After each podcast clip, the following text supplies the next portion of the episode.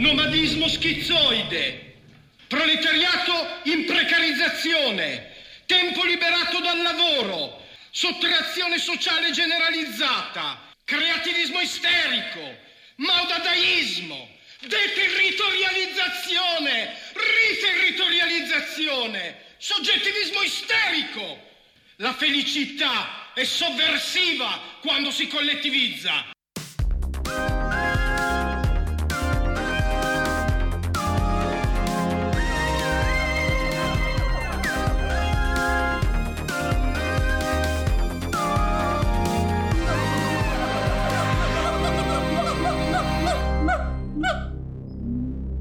Hej och välkomna till ännu ett avsnitt av Apans anatomi med mig Mattias. Och det här avsnittet som tidigare har vi med Erik. Hej Erik! Hej hej! Nu är jag tillbaks här från Umeå i ett tillfälligt, ja, tillfälligt infall. Ska ja. kalla det så. och det, det är rätt passande att du är med i och med att vi kommer i det här avsnittet prata om eh, är det svårt att prata om annat än corona nu när liksom hela den här virusepidemin, viruspandemin har slagit eh, på stoppknappen på hela jordklotet. Men eh, vi har tänkt närma oss det via Franco Berardi, en italiensk autonom teoretiker, mer känd som Bifo. Och vi började ju första pilotavsnittet med ett avsnitt om Bifo. Sen har vi ägnat oss åt avsnitt om accelerationism och begär och det här kommer ju på ett sätt knyta an till det väldigt mycket. Mm. Det är ju lite liksom mitt favoritämne och det känns vettigt i det här sammanhanget att, att diskutera lite vad han har skrivit i det och, och följa upp det här mm. spåret vi egentligen började hela den här podden på en gång i tiden. Ja, verkligen det är lite intressant att följa den teoretiska diskussionen i vänstern för alla gamla namn har ju dykt upp igen och alla tar sin, sin skiva som de har kört förut. Där har vi liksom Agamben som pratar om undantagstillståndet, Badiou som pratar om att nej, det här är ingen händelse. Och, men varenda gammalt namn, Harvey, Mike Davis, alla har dykt upp med sina, med sina tidiga texter. Men och alla tacklar ju på olika sätt, filosofi, ekonomi, eh, och samhället. Men det intressanta med Bifo, det är hans sätt att närma sig, är ju via en koppling mellan marxism och psykologi som han gör.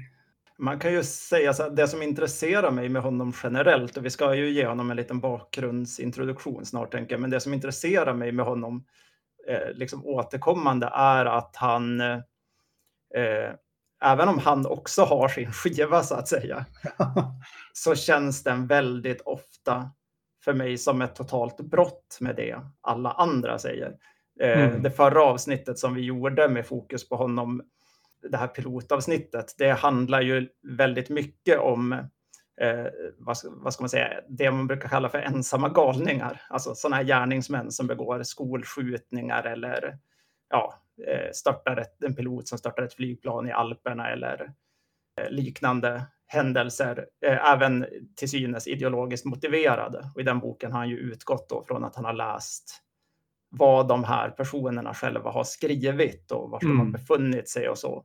Sett någon typ av trait som han beskriver som social darwinism i det här. Ja. Och det som är så befriande i det fallet då är att där finns det en hel offentlig diskurs med väldigt tydliga positioner där alla diskuterar det här utifrån vissa väldigt givna hjulspår. Alltså mm. den här typen av händelser. Eh, vi, har, vi har en medial debatt om, om terrorism till exempel. Som han på något sätt lyckas... Han, han kommer med ett perspektiv som står helt utanför den och som, en, som känns så träffande att man undrar så här, varför är det här inte varför mm. är det inte det här vi diskuterar? Här finns det någonting som helt missas i all, alla andra samtal. Liksom. Och ändå så har det flugit lite under radarn och så tycker jag att det var att läsa hans eh, coronabidrag också. Medan mm. jag då kanske som, som du är inne på känner att jag har ju som försökt sitta och plöja igenom de här vänsteranalyserna och känner väl att det känns ganska förutsägbart.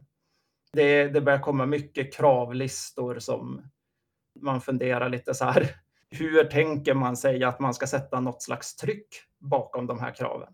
Hur ska mm. man få makthavarna eller beslutsfattarna i den här ekonomisk-sociala situationen att prioritera de här kraven gentemot kraven som kommer från företagare till exempel. Och det känns, eh, ja, det, det, det, det, det känns inte så spännande. Liksom.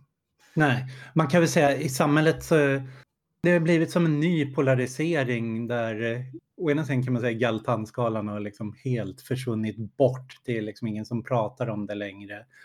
Men eh, det som har blivit är ju en så polarisering mellan ekonomi och politik. Så här, de som säger att att stänga ner hela det här systemet kommer få större och allvarligare eh, konsekvenser än att försöka på något sätt modererat sätt hantera pandemin genom att isolera riskgrupper till exempel och låta sänka kurvan, liksom att eh, låta sjukvården få eh, hamna i tempo så att säga, inte liksom chockas sönder av för snabbt tillflöde av patienter.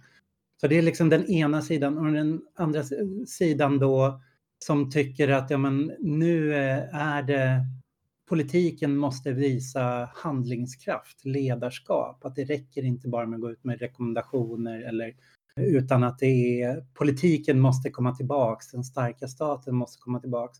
Och det intressanta är att vänstern någonstans delar den här liksom uppdelningen på ett sätt att det finns då hela den här, de man kan säga som diskuterar utifrån biopolitik, att vi har staten som nu håller på administrerar stoppar, stänger in dem, eh, inför undantagstillstånd, eh, förändrar eh, rättigheter, förändrar demokratin och att de vill diskutera på det planet.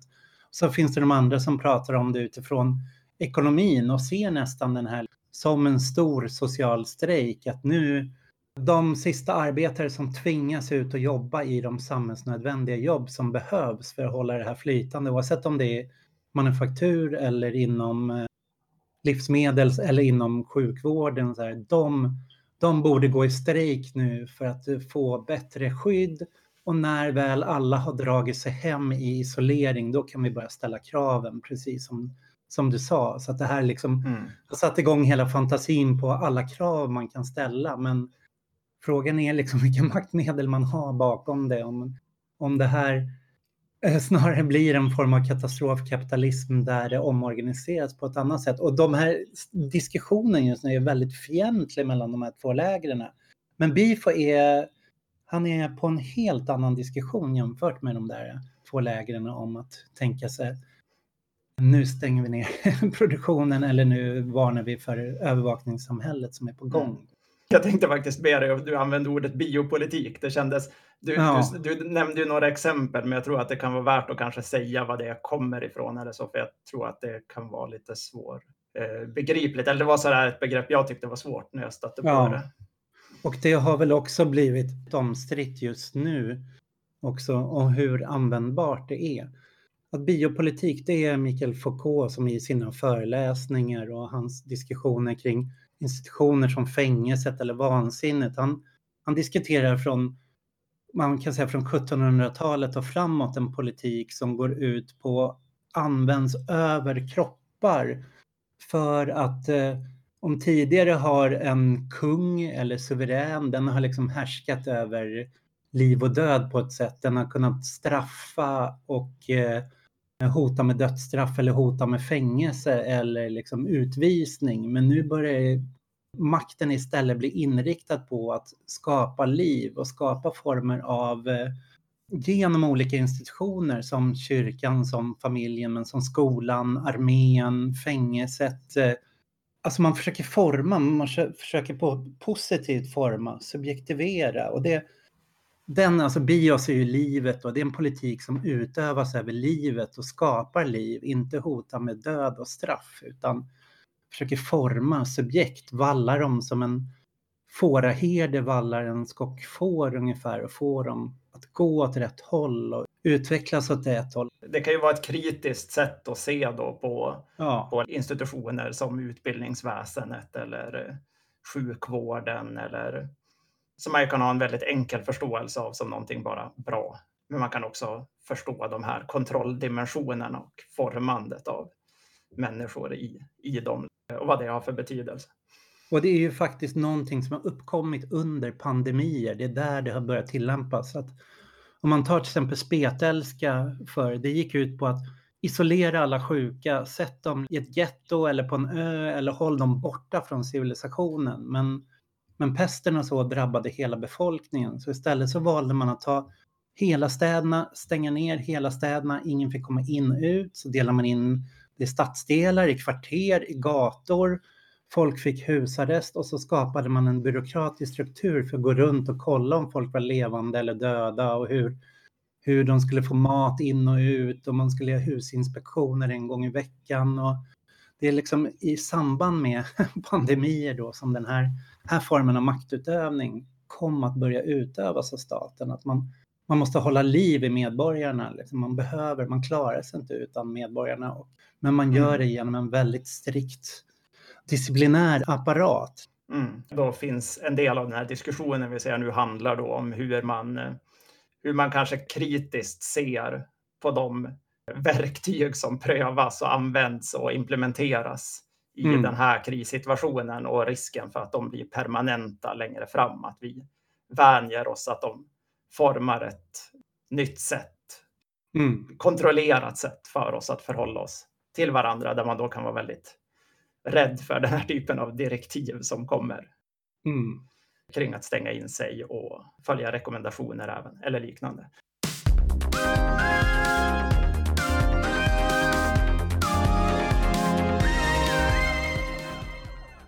Vi går in lite på det här med Bifo mm. som vi skulle prata om. Ja.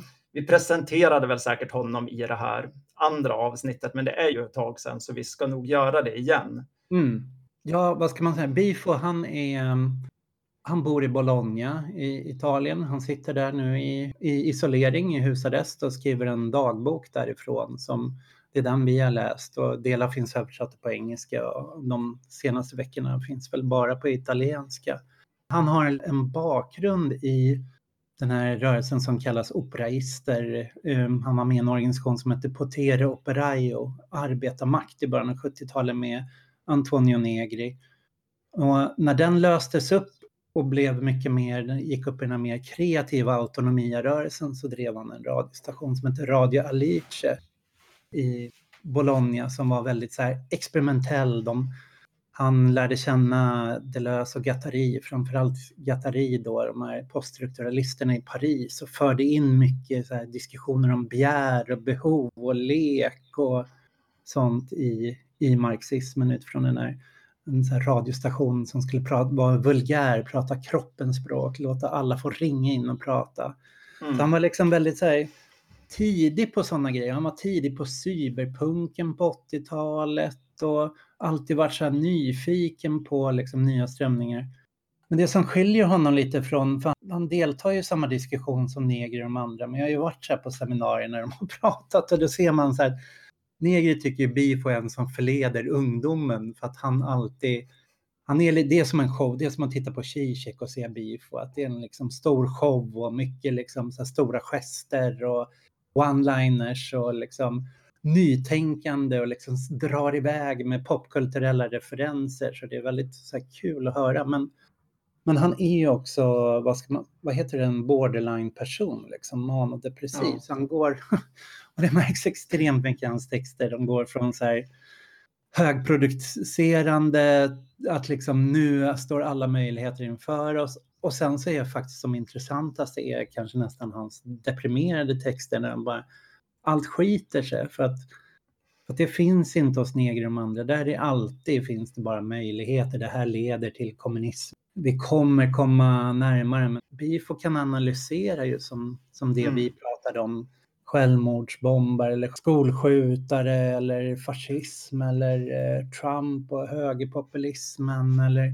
Han är ju ganska svartvit också får man ju säga i nästan alltid i sina... Han kan göra en ganska saklig analys av vad som händer.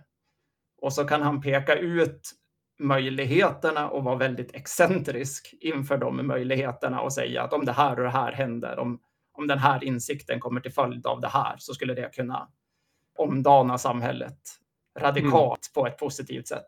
Och så samtidigt den här svarta sidan, eller vad man ska kalla det, som nästan är, det är inte liksom det här vi pratade om, det Foucaultianska, att det här blir en ny kontrollform, utan det är snarare det här är ett tecken på att vi är på väg in i en ny medeltid, upplysningen är död. Alltså, mm.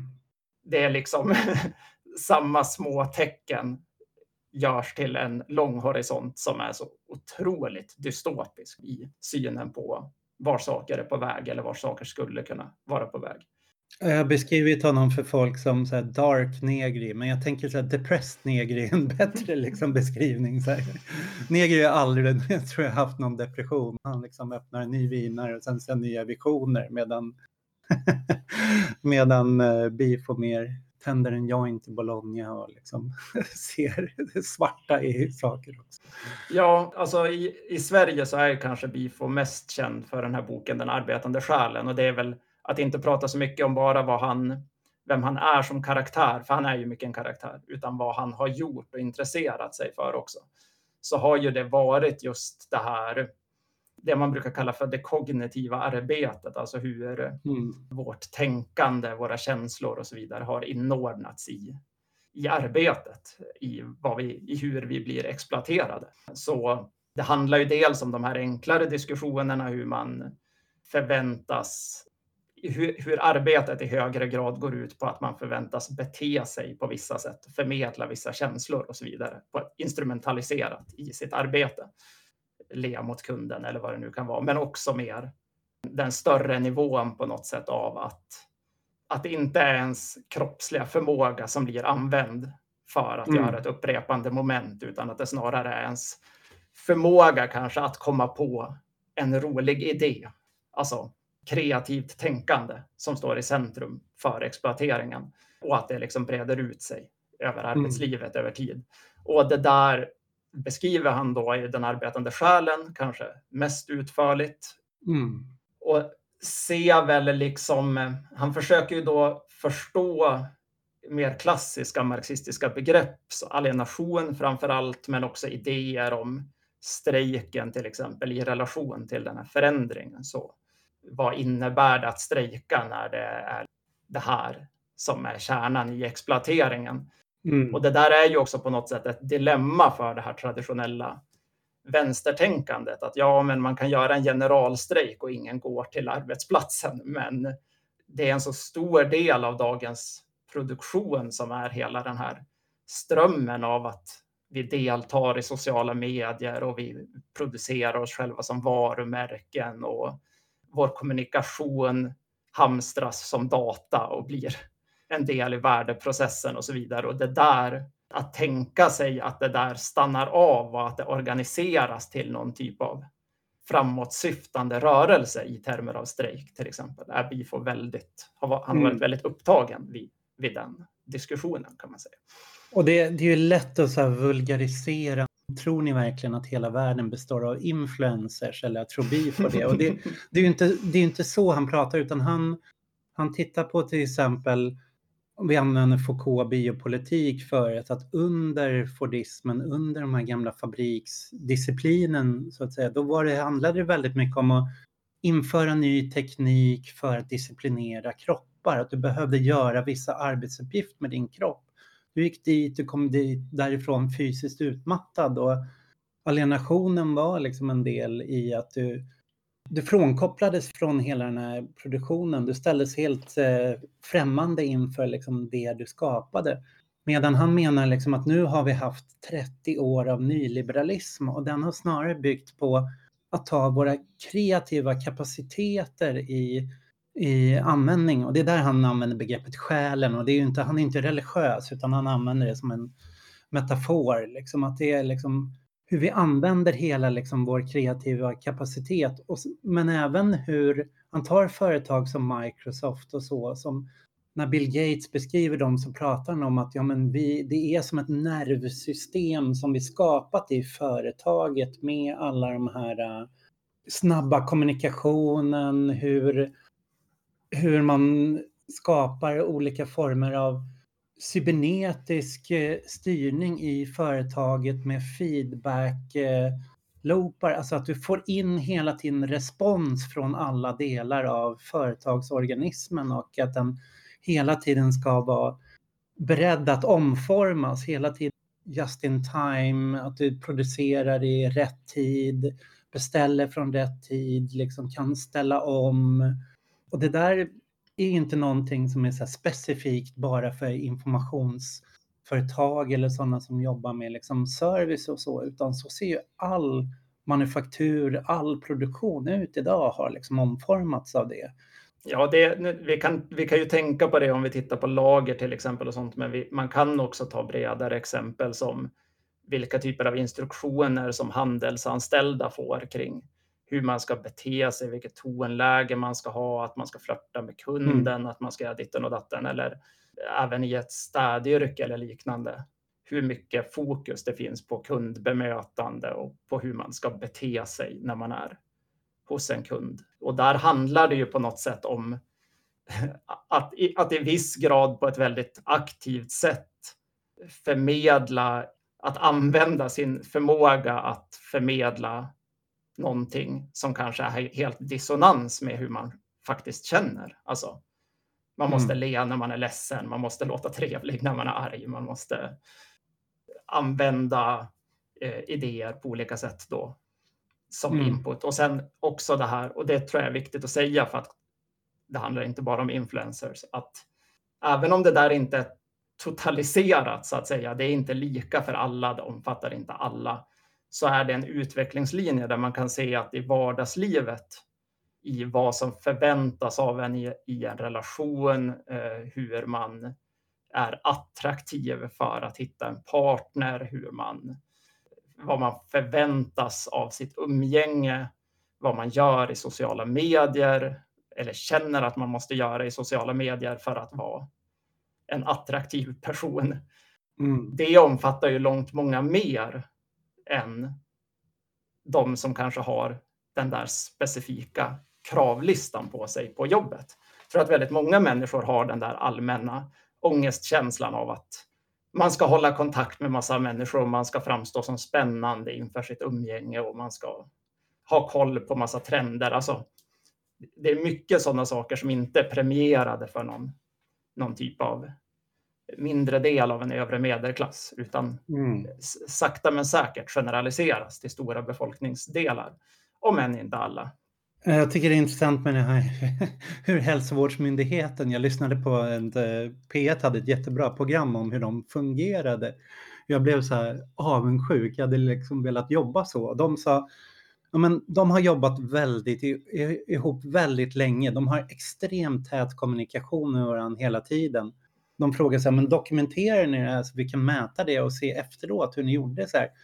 Ja, eh, eller är det så att ni döljer allt? Ni sitter på massor med analys och kunskapsscenarier som ni inte är offentliga med. Och de svarade så här, nej men allting är offentligt, allt finns att beställa ut, men det är så otroligt kompakt liksom, kommunikation mellan dem för att de jobbar ju med liksom, hypoteser och spekulationer och det här går inte som ska bakas ihop liksom, med fakta och vetenskap om vad man vet om det här viruset och hur det ska hanteras. Så att därför rör de sig på liksom två nivåer. Det ena är att arbeta med hypoteser där ingenting är verifierat. Det är bara spekulativt.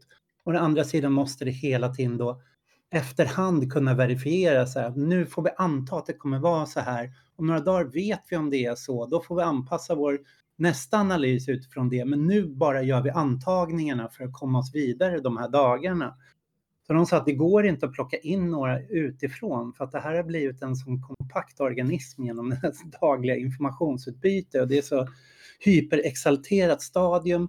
Och hur de då, ja men så här, men ni döljer information, nej allt ligger öppet, allt ligger öppet, det går att begära ut varenda mail, allting ligger på deras hemsida, varenda analys, men det är så informations... Overload, det är så mycket så att det går inte att skaffa sig den kunskapen för, för yttre granskare och därför framstår det som liksom hemligt. Och istället skickar de ut alla de här äh, direktiven då hur folk ska förhålla sig. Så att det är Den, den är inte en så disciplinär institution så att det går ut på att äh, rent förbjuda vad folk ska göra, utan det handlar ju snarare om att här, skapa förnuftiga medborgardeltagande i Sverige, att vi själva ska liksom disciplineras på det här sättet och det är det som delar av högern är, blir vansinniga på.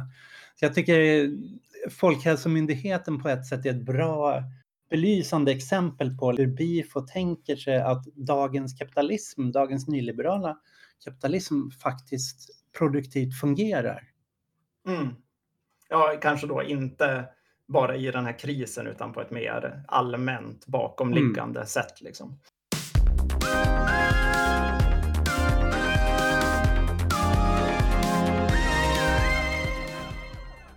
Vi får röra oss in lite på varför vi, vad han skriver i den här coronasituationen då och varför mm. vi sitter och gör ett avsnitt om det. Han har ju som sagt skrivit dagbok. Han sitter i Bologna. I, jag höll på att säga norra Italien. Det är säkert fel definition enligt en italofil som dig. Men Nej, det är norra, det är norra Italien. Ja. Det är inte absolut. han skriver den här dagboken som då betraktar hur det här eh, vecklar ut sig. Den här att norra Italien eh, sätts i karantän och att karantänen sen sprids till resten av Italien. Delar av den här är som sagt översatt av Verso till engelska. Början av den. Den har titulerats som eh, Diary of the Psychodeflation, en dagbok mm. över eh, psykodeflationen. Bifo är ju lite besvärlig. Om man läser de här texterna så, kom, så är de fulla med hans vanliga begrepp som är ganska teoretiska. Mm.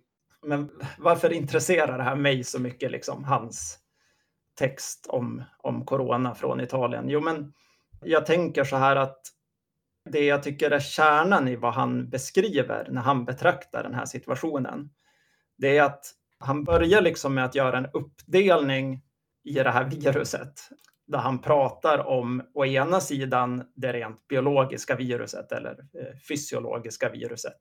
The physical virus, alltså spridningen av sjukdomen som människor som smittar andra människor och får fysiska symptom och så vidare. I vissa fall dör. Men sen så, så pratar han också om ett psykologiskt virus eller ett lingvistiskt virus, en psykoepidemi lingvistiskt är ju alltså språkmässigt. Mm. Och här så pratar han egentligen om den virala effekten på samma sätt som man kan prata om att ett påstående blir viralt på internet och att falsk information kan bli viral på internet. Så pratar han om hur förekomsten av det här fysiska viruset blir psykologiskt viralt. Alltså mm hur, hur, hur det sprider sig, själva idén om att det finns ett virus, att det finns ett hot. Och han, han upprätthåller den här separationen, inte för att säga någonting, då man kan tänka sig att han då säger att det fysiska viruset inte skulle vara farligt och att det psykiska viruset är hotet. Det är ju det de här andra mm. vänstermänniskorna säger i ena lägret som du beskrev i början, att de här ekonomi, eh, eller den den ekonomifokuserade debatten har ju varnat för det. De varnar ju för att det psykologiska viruset i Bifos termer har långt mycket värre konsekvenser än även en okontrollerad spridning av det biologiska viruset. Och manar ju därför på något sätt till att folk inte ska sprida stämningen, alltså psykologin kring mm. att vara hotade, utan carry on business as usual. Och det här var ju kanske lite vad då Bolsonaro eller Donald Trump hade som grundapproach här. Att, att de sa just så. Botemedlet får inte vara värre. Exakt, men, men det här är ju inte vad, vad Bifo är intresserad av alls, utan han intresserar sig mer för faktumet att vi får sådana störda inskränkningar i så snabbt. Alltså, vad ska man säga? Att, man, att man tar till sådana enorma åtgärder i att stänga mm. ner samhället så snabbt i så många länder. Det vill han förstå i relation då till det här han har skrivit om tidigare, den arbetande själen och så vidare. Och det som hans tankespår rör sig lite i, det är en idé om att vi är ju i ett kapitalistiskt tillstånd där, vad ska man säga, grundförutsättningen per definition är att ekonomin alltid måste expandera. Det är det kapitalism mm. är. Så ekonomin måste alltid expandera i kvartal, i år, i tid. Så måste värde blir till mer värde. Det finns ingen paus, det finns ingen slowdown, så att säga, nedschaktning som är tillåten i den här politiska ekonomin. Det vet vi och det är också på något sätt ett dilemma för vänsterns alla rörelsediskussioner är att man vet att sätter man igång till exempel en politisk generalstrejk så kommer det väldigt snabbt att få negativa konsekvenser för väldigt många människor för att ekonomin tillåter inte pauser. Så sådana verktyg kan egentligen bara vara produktiva om de leder till, en, till tydliga förbättringar och kompenserar för de konsekvenser de får medan mm. man gör dem. Liksom. Och där blir det ju extremt komplext att tänka sig någon typ av en hel värld går ut ur kapitalismen. Mm. För att då måste man uppnå en typ av simultanitet i det beslutet, det vägvalet som är mm. väldigt, mm. väldigt svårt för att kapitalismens, som David Harvey brukar säga, så, så flyttar ju kriserna runt geografiskt i kapitalismen. Så det är väldigt ofta så att det kan finnas krisomständigheter i kanske ett land eller i en regional ekonomi och så vidare. Medan hjulen snurrar någon annanstans. Och så skjuts de där runt liksom i tid och rum hela tiden. Krisar i USA kan Kina kompensera? Eller? Precis, och det är liksom inbyggt i Harveys teori så är det inbyggt i kapitalismens grundsätt att fungera så att säga. Att kriser löser sig inte, de, de förskjuts senare i tid och de flyttar runt rumsligt. Det, det där ska vi inte gå in på så mycket i detalj, men man kan säga att det som då intresserar Bifo här, det är att mot bakgrunden av att han har tittat på den här 30 år av nyliberalism, mm. de psykiska konsekvenserna. Han tittar ju mycket på sådana här saker som utvecklingen av att massa människor äter psykofarmika, ADHD-medicin, att människor, att depressionsstatistiken ökar, att vi får sådana här ensamma galningar, galningar, massmördare med darwinistiska argument. Alltså, han ser ju allt det där som en sammanhängande tecken på, på en alienation inför exploateringen av själen, då, som han kallar det. Mm. Han beskriver det som att det är nyliberalismen de här 30 åren har varit byggt på hyperstimulering hela tiden av alla våra sinnen, alla våra energier, all vår uppmärksamhet. Och att den här informationen till slut, det är inte så hos negri är det här då, bara, ja, men det här är jättebra, det innebär att vi sitter på alla de här förmågorna, vi kan bara använda den här informationen och de här verktygen för oss själva.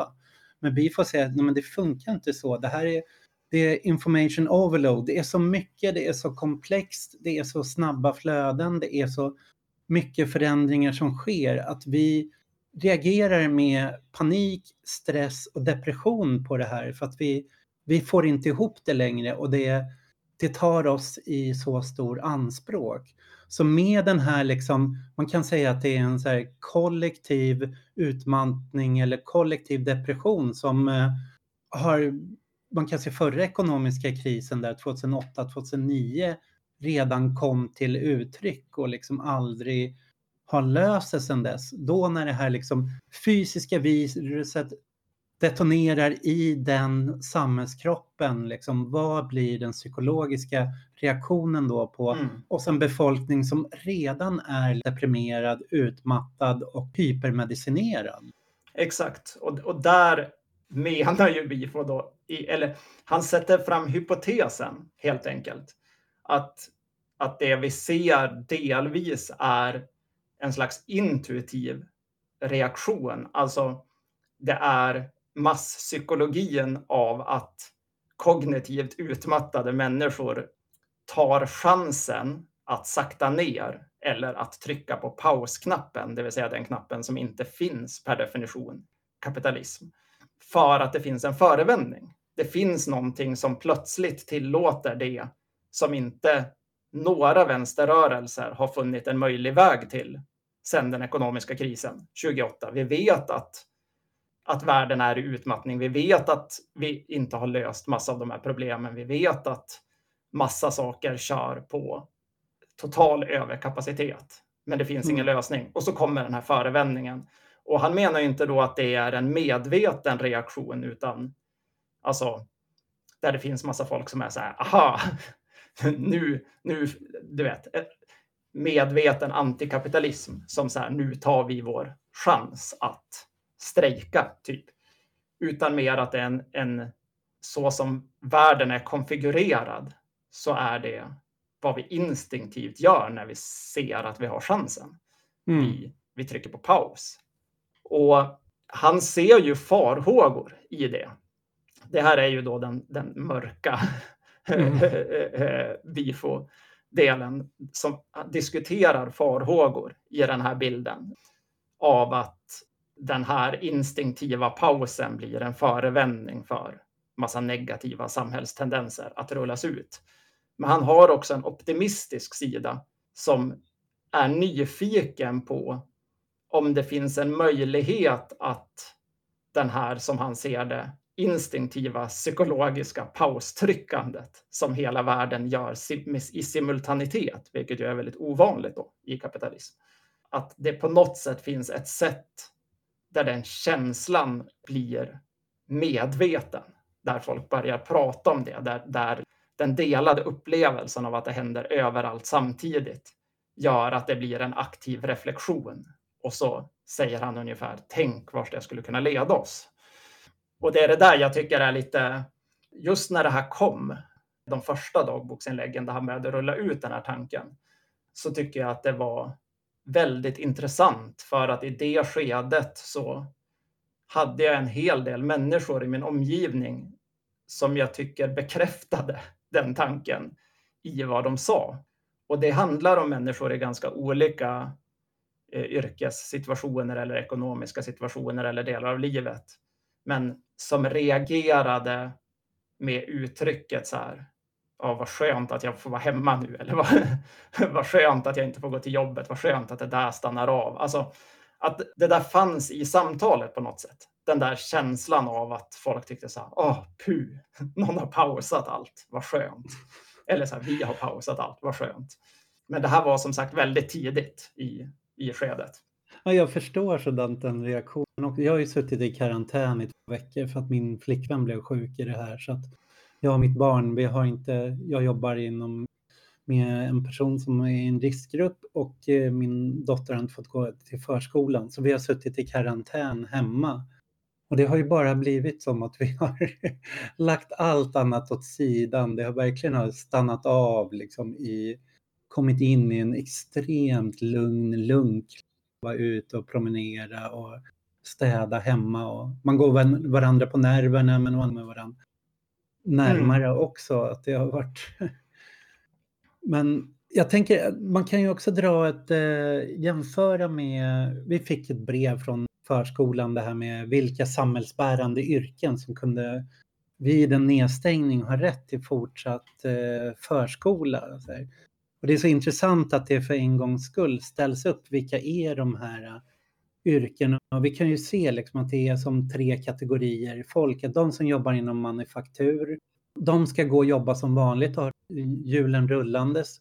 Men där är ju beroende av de här globala för produktionskedjorna, försörjningslinjerna som, som inte funkar, liksom, som, som blockeras eller liksom Kina har stängt ner, gränserna har stängts så att där är produktionen lamslagen hos dem. Och sen så har vi hela service och sjukvårds, alltså alla som jobbar med mer vad man ska säga, det han skulle kalla kognitiva arbeten, affektiva arbeten, omvårdnadsarbeten eller, eller service som förväntas också gå och jobba. Men där arbetet redan, alltså inom sjukvården, det har ju följt de här mager produktion, man ska ha små lager, man ska ha utnyttja maxkapacitet inom sjukvården till exempel så ska man ha 100 procent eh, belastning på sängarna istället liksom för att ha 70-80 så att du kan det kan komma en våg in nya men man ska maxutnyttja det här hela tiden. Så där är liksom en stor sönderstress och utbrändhet. Och sen den stora delen av befolkningen då som förväntas antingen bara sitta arbetslösa hemma eller ska jobba hemifrån där det är du förväntas att ditt hem ska bli din arbetsplats och du ska sitta och ha dagliga möten genom Zoom och andra kommunikationstjänster.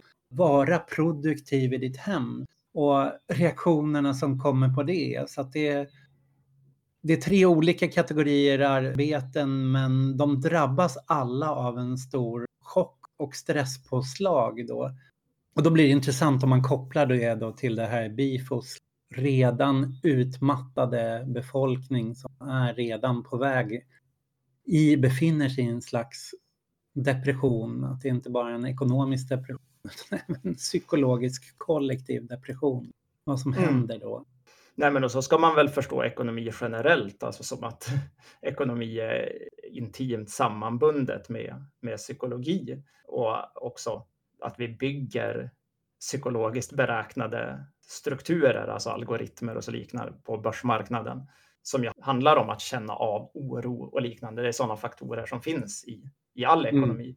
Men jag håller med dig och jag, jag tycker inte att Bifo, han är ju inte så enkel i sin bild, utan han ser ju det här, han ser att det kan gå åt olika vägar och så. Han belyser mest på något sätt den där faktorn i, i diskussionen. Liksom. Jag tänker vid det här laget att nu har det gått kanske två veckor sedan jag läste det här och att vid det här laget så det kommer ju de här faktorerna av. Det är inte bara att fördelningen är ojämn mellan hur den här situationen påverkar en och utifrån då hur saker var innan. Utan det mm. är ju också tristessen som uppstår, alla de här andra negativa faktorerna som uppstår i den här pausen och risken för att folk reagerar på ett väldigt konservativt sätt inför det istället. Mm. Att den här diskussionen han föreslår eller hoppas på har ett väldigt litet fönster och mm.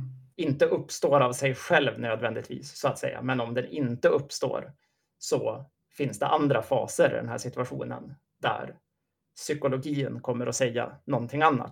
Mm. Han säger ju då att eh, vi kommer kunna besegra det här biologiska viruset, men vi kommer inte kunna besegra det semiopsykotiska viruset. Som har, att så här, viruset, han skriver så här, viruset har berett väg för en subjektlös revolution.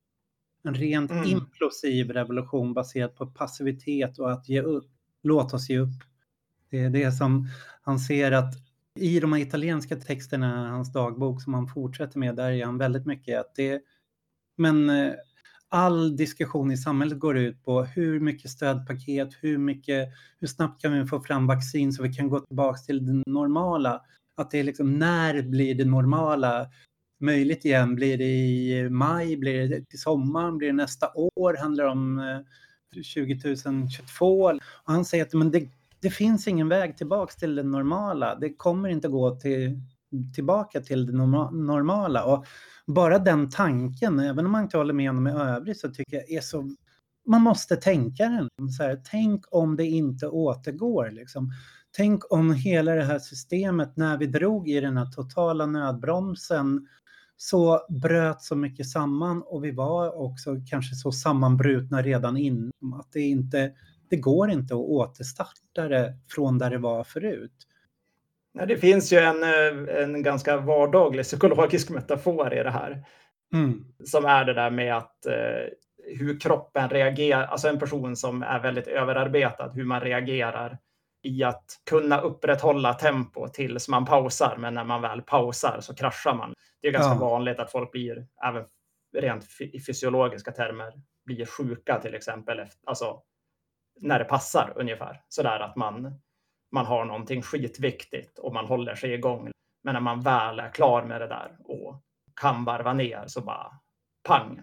Och det är ju lite den där typen av idén på en generaliserad skala som, mm. som man kanske måste tänka sig här. Alltså ett helt samhällsliv som aldrig har fått trycka på paus och mm. har råkat göra det. Liksom.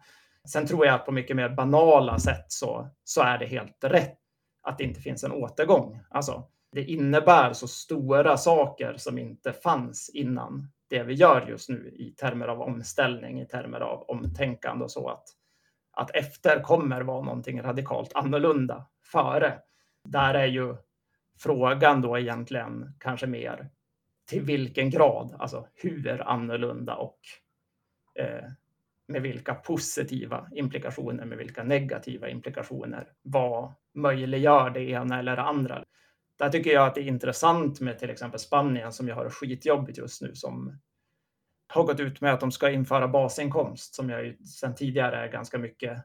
Jag är en vän av diskussionen kan man säga. Inte av alla lösningar, men jag, jag har tyckt länge att det är en nödvändig diskussion att föra mot bakgrund av hur samhället omstruktureras redan.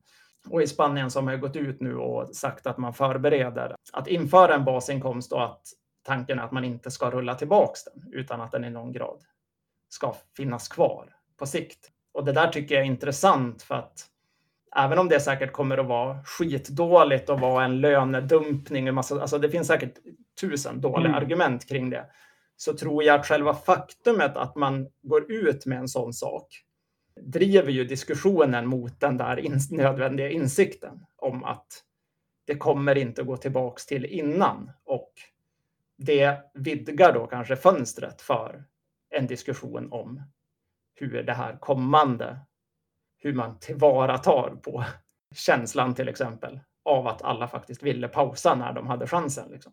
Mm. Utan att säga hur man gör det exakt, för det är fan en skitsvår fråga. Liksom. Man kan ju sitta och prata om det i en podd då, i, till att börja med i alla fall.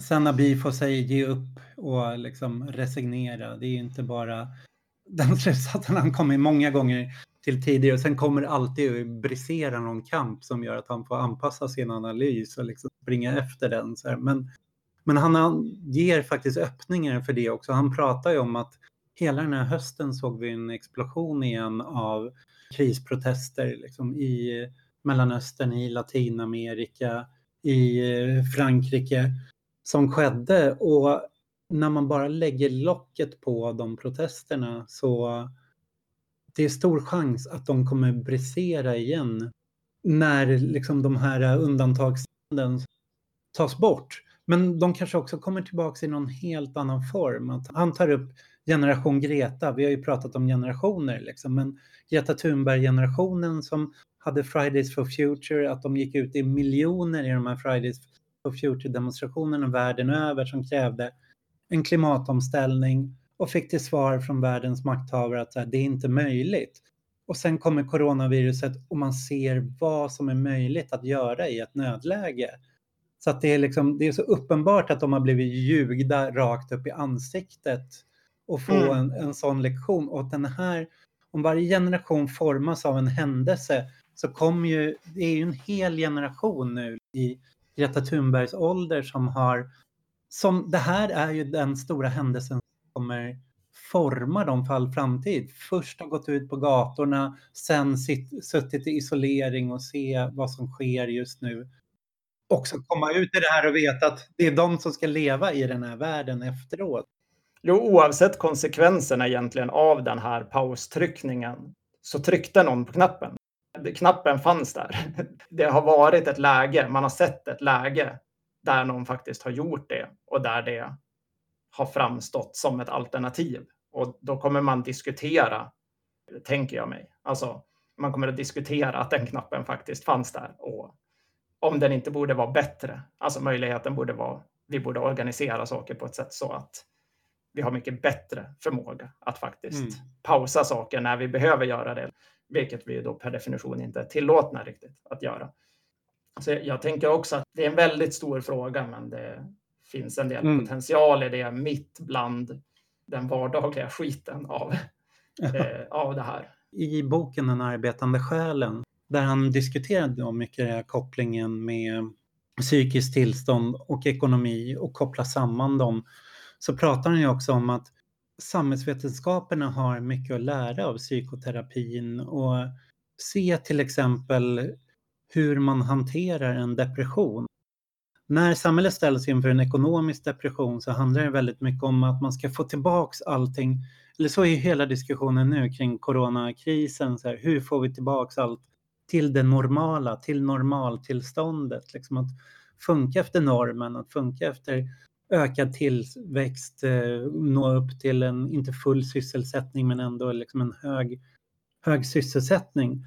Och han säger så här, men i psykologi så är det liksom inte någonting sånt man kan göra. Att om det bara handlar om så här, ge chocker och medicinering och få tillbaka till normaliteten, det är inte det effektiva sättet att behandla en depression. Även om det är så vi gör i det dagens samhälle. Vi medicin försöker medicinera, inte bort det, men för att folk ska bara kunna fungera. Så han hämtar ju då från Deleuze och Guattari deras schizoanalys där man, hur de jobbar, för de kom ju också ur en så här psykoterapi som de gjorde politisk. Och han, Bifos mål är ju så här, politik och terapi ska vara samma sak, det kommer vara samma sak. Och för att övervinna en depression så så kräver det också att vi tänker på politiken och terapin som... Och då handlar det inte om att så länge det är att få tillbaks det till det här normala tillståndet, det som gjorde folk sjuka, det kommer inte gå. Det är ingen effektiv terapimetod utan en depression uppstår när, när saker går för snabbt, man tappar kontrollen över det, ser inga möjligheter och liksom inte heller kan förstå sig själv i det här liksom och blir helt överväldigad av det.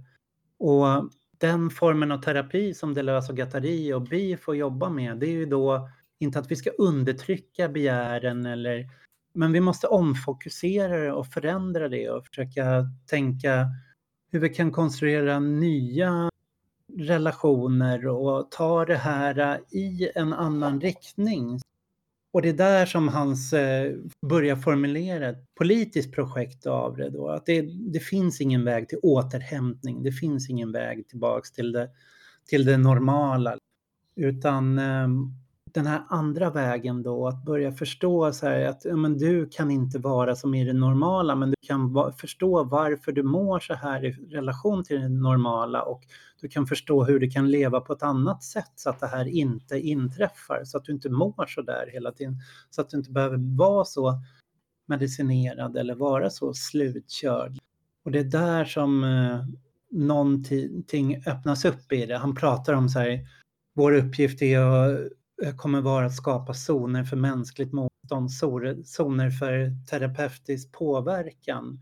Och de där eh, zonerna menar han då är, vad ska man säga, det är, det är inte så att vi kommer bli friska, men däremot är det att påbörja en process och en annan väg som tar oss bort från det som försatte oss i den här situationen.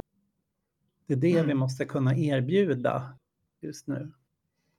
Ja, med den filosofiska utläggningen så ska vi avsluta den här lilla diskussionen och så säger vi släpp greppet, omfamna hjälplösheten och skit i att uppdatera era Instagram-konton. Ja, stäng av Zoom. Stäng av Zoom. På återhörande. återhörande. Nu stänger vi av Discord. Hej. Hej då.